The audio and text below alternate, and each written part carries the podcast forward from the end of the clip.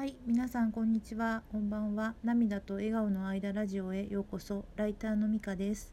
このラジオでは日々の暮らしの中での気づきを話しています。今日はえっ、とスギちゃんの言葉から子育てについて考えてみるということをやってみます。えっとこれこの配信の3回前の118回目の配信で話した昨年末の佐久間がさんというメディアのね画家の杉田洋平さんの記事「マイノリティが強さビジネスにも役立つアート思考」という記事から気になる言葉に注目してそこから子育てについて思いを語ろうと思っています。えっと、注目したいスギちゃんの言葉はね十人十色の発想があるのにそこに管理側や大人が介在することで可能性を2色ぐらいに狭めてしまうことがあるという言葉です。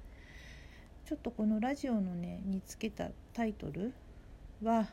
あの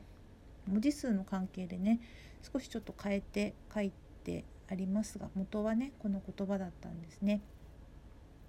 でスキちゃんの言葉を借りながらあの子育てについて、えー、っていうのはちょっと初めてなん初めてかな？初めてだと思うんですけどあの振り返りというか反省というかでも反省ばかりしているとね辛いのでむしろねこれからのヒントにしたいと思います。えっ、ー、と佐久間さんの記事では自由に描くこと書くことの難しさという見出しのところでスギちゃんの子供の頃のねお話が書いてあって小さい頃から手先が器用で近所のおじいちゃんがやっている小さな絵画教室に通っていたこと。そしてその先生がご両親にこの子は才能がある将来が楽しみだから絶対こっちの方向に伸ばした方がいいとね言ってくれた話がまず書かれていてそれとあと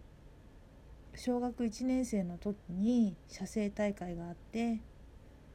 校庭に生えている大きな木を描くことになりスギちゃんはその木の下に潜り込んで枝を見上げた時の木漏れ日が綺麗だと感じたからそこからのアングルで描きたかったのに先生がやってきてそこから描くのは難しいから木全体が紙に収まるように描きなさいと言われたという話が書かれていたんですよね。そしてその時にスギちゃんが自分の書きたいものを正直に自由に書くというのはすごく難しいんだということを小さいながらに実感したということが書かれていました。でここまであのの中でね思ったのは自分もそういうこと親としてねそういうことつまり失敗しないように子供にアドバイスをするということをね、あの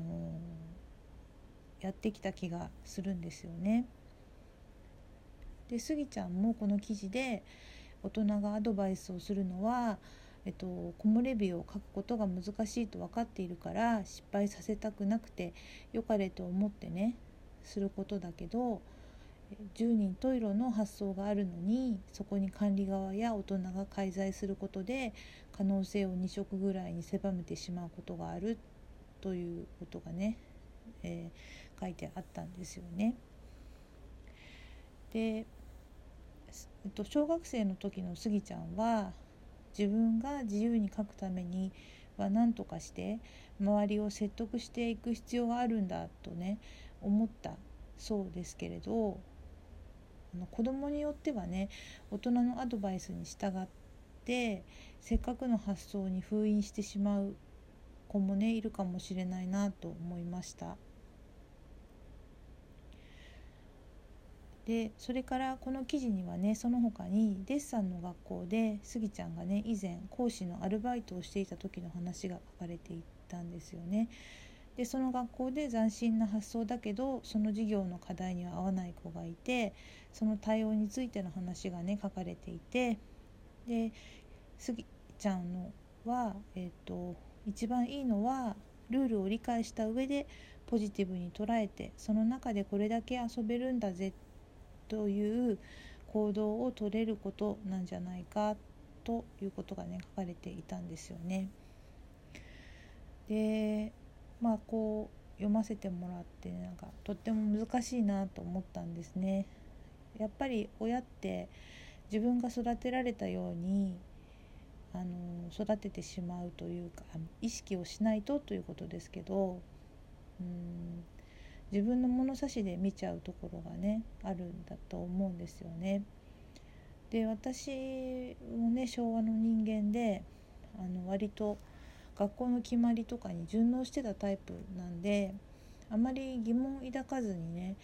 学校自体をね過ごしていた人なんですよね。それでねあのもしね我が子がね学校に行きたくないってことをねあの言わない子だった場合何の疑問も持たずに自分の価値観でね育てていたかもしれないんですけど息子はね不登校ではないですけどあのその幼稚園とか学校に行きたくないとね行き渋った時があってまあそれをきっかけに行きしぶりとか不登校のこととかをね調べたりあと子育てをする中で息子の性格というか人格っていうのは自分とは違うんだと分かったというか自分の思っていることっていうのは考え方の一つであって絶対ではないんだっていうことがねだんだん分かってきた腹落ちしてきた感じなんですよね。だから少しずつ子供は子供のあの見方があるんだ考え方があるんだと思えてきてようやく信じて見守ることをねしたいなって思えてきたんですよね。であの偶然なんですけど昨日からねあのアドラー心理学をね学ぶことになったんですね。でアドラー心理学はあの一人一人が自分らしくいられお互いに協力し合える関係を周囲の人たちと築けている状態というね共同体感覚っていうものがあの大事にされているそうで「嫌われる勇気」というねベストセラーもアドラー心理学についてね書かれた本なんですけど私はちょっと聞きが聞きかじりで断片的にしかアドラー心理学をちょっと理解していないのでちょっと今回ねしっかりと体系立てて学びたいと思っています。であの急にアドラー心理学の話をしてしまったんですがスギちゃんのお話とねアドラー心理学は全くね関係ないんですけれどもあのー、まあ子供をね一人の人として尊重しその意見とかね考えを尊重できる大人にねなりたいなとか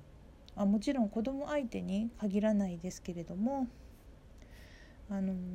他人をね尊重できるようにねしっかりとね学びたいと思っています。でそう考えるとあのスギちゃんご自身がね小さい時からあのしっかりと自分の意見を持っていてそれをね周りの大人が大切にして育ててこられたから今自由な発想からね生まれる作品をね作り続けておられるんだなと思うんですね。からそう考えると本当にあの大人って周りの大人って大事ですね。だから本当にご両親や周りの大人の方々がね素晴らしい対応されたんだな対応というか見守られていたんだなと思います。で私もね別にあの過去をね悔やむのではなく気づいた時からねできることをやりたいと思いますでは今日のラジオはこれで終わります今日も最後まで聞いてくださってありがとうございました。ではまたさようなら。